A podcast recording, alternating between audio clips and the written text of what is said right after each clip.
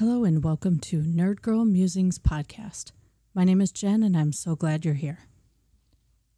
I had a very different plan for this week for what I was going to do in the show, but uh, you know, I'll be honest, yesterday I was going through Audible and I happened to see that there was an audiobook that I had my eye on um, that was available now and I bought it and started listening to it this morning and I have it, it was like tunnel vision. I could not stop until I was done with that book.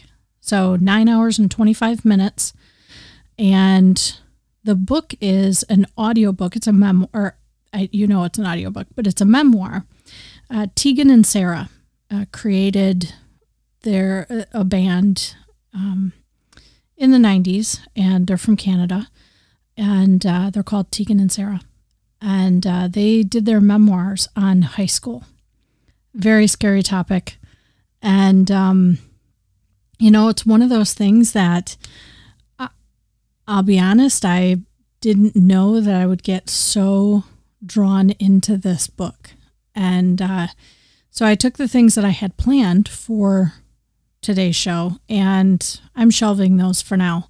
I think this is very fitting considering that October um, is there's a National Coming Out Day in October, and um, it is for this year. It's Sunday, October 11. So, you know, this one fits perfectly. Uh, when I was doing a little bit of research on their their memoir here, um, I had to chuckle because I found something on TikTok that there there's these videos going around like if you know all the words to this song, we know how old you are.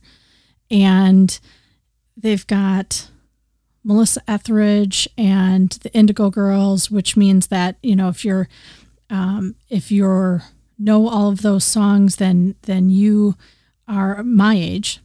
And then there's like Ani DiFranco, um, Tegan and Sara, uh, not sure who else would be in that group. They're they're the group under me, the age group under me, and then now there's some new folks, some red, uh, red something I can't remember, and so she's a new um, a new artist for the new generation. Um, and so it's really it's really very interesting to see these generational uh, groups coming out and how people react to them. But anyway, long story short, um, it just it made me smile because it was dead on. And I listened to so much Melissa Etheridge and Indigo Girls when I was growing up. When, um, and I say growing up meaning college because that was the age that I was. I found Melissa Etheridge maybe in high school, I think, really fell in love with her music and her style and um, discovered Indigo Girls a little bit later when I was in the Army we um, we were on leave and a, a, group of us went to go see the Indigo Girls, and that was amazing. I got to do a photo shoot with the Indigo Girls in 2000. I don't even remember what year, but um, they were here in Milwaukee for uh, Summerfest, and I was taking photos for a local gay magazine, and the publisher had asked me to go get photos, and I got Cyndi Lauper, Natasha Bedingfield, and the Indigo Girls. It was a lot of fun. I have some great photos. I was really new at photography at the time. So, you know, if only I could go back and, and do this a little bit different. But I got to go behind, you know, on stage um, before the shows and watch the artists getting ready and, and see them in their element. So that was pretty cool. But anyway, this, so this memoir is entitled High School. And just the title of high school um, terrifies me. You could not pay me to go back to high school. Not that high school was awful for me. I was I wasn't one of the popular kids I wanted to be. I tried really hard. I really really wanted to be, but I wasn't. I was friends with all of them.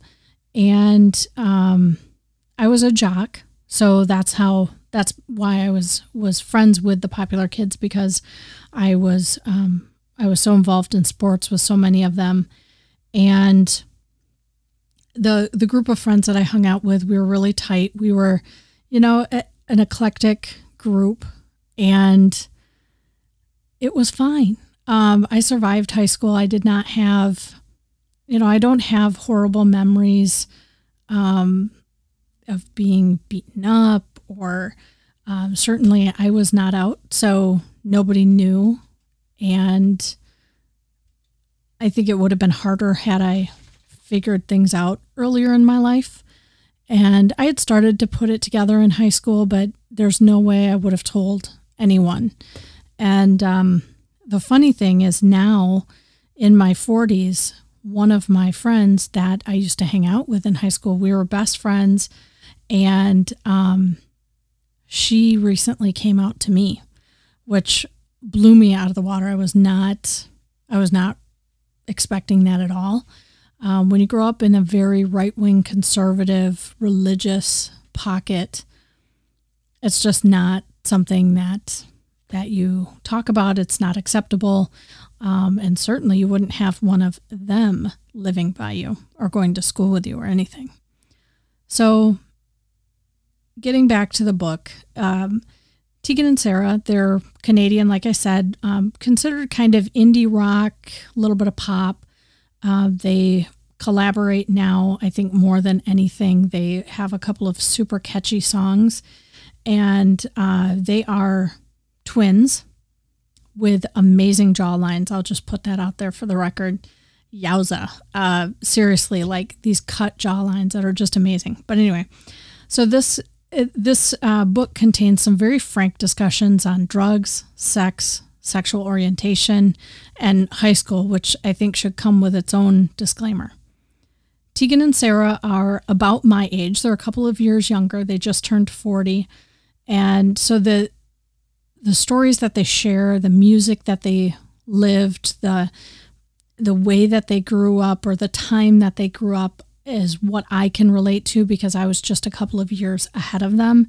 So it's very familiar. That world is very familiar to me. Um, you know, they they share some of their same uh, insecurities, the mental anguishes of being a teen girl. Uh, I was right there with them so much. We're we're like soul sisters, which I suppose isn't a great phrase since they are sisters. So, you know, but I I can completely understand, and I've been a fan of Tegan and Sara for a little while. I will admit, I came to them via Grey's Anatomy. So, I actually have an entire show that I'm putting together all about the different music that I've been exposed to through Grey's Anatomy. Now, I, I must also say Grey's Anatomy seasons one through maybe nine, 10 ish. I haven't watched anything, nothing new. I, they they jumped the shark long ago and they're repeating what ER did better 20 years ago. So I've I've gone away from that. But the one thing Grey's did, especially in the early years, really well is music. And I found Tegan and Sara through Grey's Anatomy. Um, Where Does the Good Go? Uh, is the song that was the first one I was ever exposed to. Um, and it was one of those things that I was like, oh, what is that snappy, snappy little tune? and I need to I need to hear that again. And so, you know, you Shazam and it comes up Tegan and Sara. and I thought, "Oh, okay, that's never heard of them." And then I heard Closer.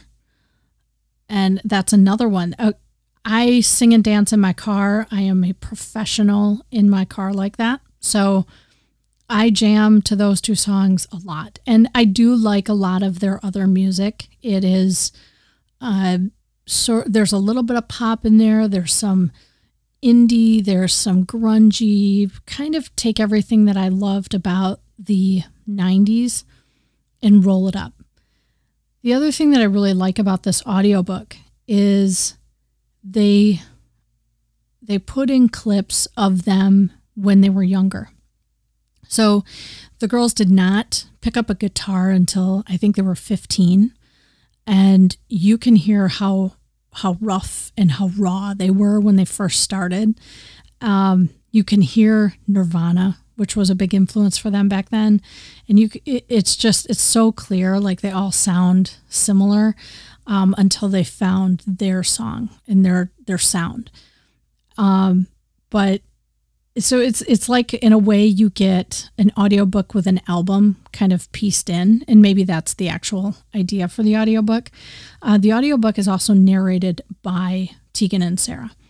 Uh, so they're each telling stories from the same period in time and sometimes they're from different perspectives of what was happening.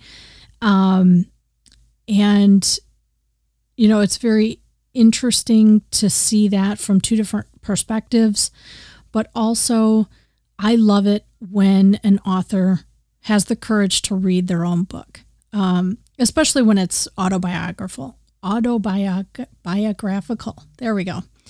Um, I'll probably cut that one out, but you know, you you get a better sense of the story that they're trying to tell when it's them telling their story. I think there's certain inflections and things that there's certain emotions that come out when somebody is sharing a story that's so personal to them because they wrote it that you can't get from somebody else that's reading your words.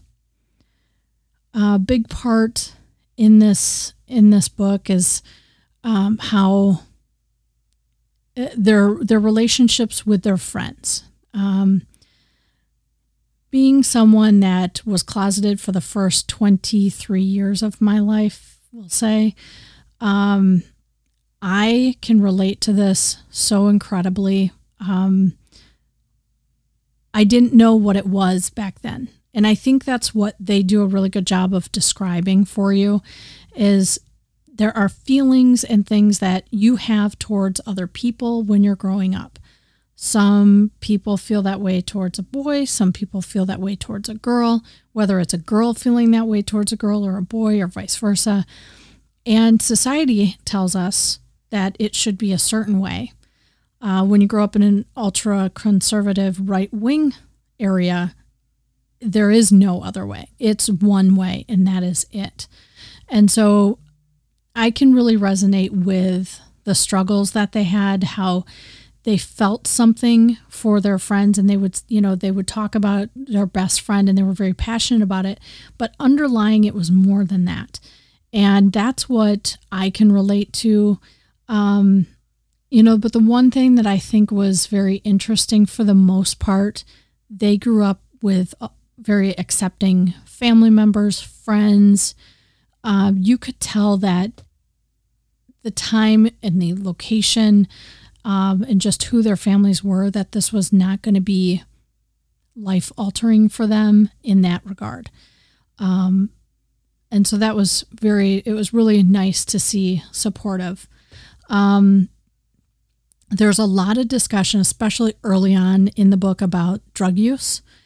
Uh, so for someone like me that grew up really conservative, um, not to say I did not know people that were doing drugs. Um, just hearing it talked about and just so openly is very um, very different.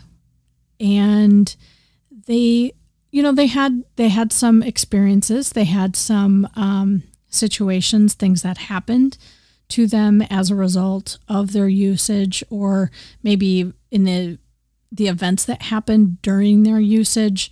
But overall they they seemed like they were pretty good kids. You know they're their biggest crime as kids was sneaking out, doing drugs, really. Um, there's also, like I had said earlier, a lot of discussion about sex. Um, again, makes me very squirmy because of how I grew up. It's just not something you talk about. Even today, it's not something you talk about. So, um, you know, it's uh, it's still written in a way that you I think are pulled back into that time where you remember, oh gosh, that's what that felt like to get those butterflies and your, you know, your heart was running a mile an hour and, you know, just the crazy feelings that you feel when you're falling in love, when you have a crush, when your heart is broken. Um, the difference is these ladies were able to turn this into something. They had a gift that they were born with and they didn't know what it was yet. They didn't discover it. And I think I'm always maybe jealous in a way for people that discover this meaning in their life, this thing that they were born to do that whether they know it immediately, they discover it in their teens, their early 20s, but they find that thing that's that's ultimately their plan. That's what they were supposed to do. And you know, I'm 43 years old and I'm still waiting for that thing. I don't know what that thing is. Um and you know, so it's I love these stories about people finding that thing and using that gift. And um to follow along in their journey, to hear how they started strumming on the guitar and sneaking it out. And um, eventually, you know, they were caught because um, the guitar was their stepdad's and they were caught one day. But it wasn't caught like you're in trouble. It was caught like, a, oh my gosh, look at what they've discovered. Look at, listen to what they're doing with this. Um, you know, but you can really relate to some of the stories, or when I say you can relate, I mean me. Um, I can relate to these intense friendships with girls. You know, when I was younger, I had no idea what that was. Um, I didn't know what to call it. Looking back on it now with life experience, now I can look back and be like, oh, yeah, you totally had a crush on that person. But uh, yeah, I didn't know what to call it back then. There wasn't anybody around me to look at to say, oh, that's what that is, or this is, you know, this is what this means. And I admire how open they are and free within a certain boundary. So, you know, they have the experience of being 40 years old and looking back on this and saying, you know, this is the experience I was having. But they couldn't really talk to each other. They couldn't talk to their parents necessarily. And so they each have their own journey, which is the other thing that I like. Um, it it wasn't like you uh, just happen upon this perfect story of these twins who happen to be amazingly talented. They're also both gay. They never had a problem, never had a fight. You know, it's all happy rainbows, puppies and kittens. That's not the story that they are here to tell. They're here to tell their story, um, which included a lot of fighting, a lot of anger, uh, fighting amongst each other until they discovered their talent and they were able to start channeling it together and you know for a lot of a lot of artists i think that's kind of normal um, it seems to be the norm at least where they've they've got this talent and they're not quite sure how to use it and it comes out in different ways destructive ways sometimes um, until they start dialing it in and so this book shows you how they really start dialing it in. And I like that we go full service um, or full circle, not full service, but we go uh, full circle to starting their talent. And at the end of the book, we, you know, we get to hear a little bit about how they signed their record. Their mom wouldn't let them sign until they were 18. And that's pretty significant. They were in control of their career and their future from there. Um, they've been doing this a long time now, and so I I enjoy a good story. They had uh, some amazing little stories in there, but boy, does it bring you back to high school. Uh, just the I'm going to high school, pit of the stomach, nervous energy. Who do I know? Who will my friends be? Somebody changed over the summer now they're dating this person, they hate this person, who do I eat lunch with? All of those kind of things, all of those anxieties. And, um, you know, for me, I think grow, going to a Christian school, I'm not used to people talking like this and talking about things that they did like this. And I, I knew people that were doing all of it, but we never talked about it. That was you know, you maybe whispered about, oh, psh, psh, psh, you know, but you never actually talked about doing this stuff.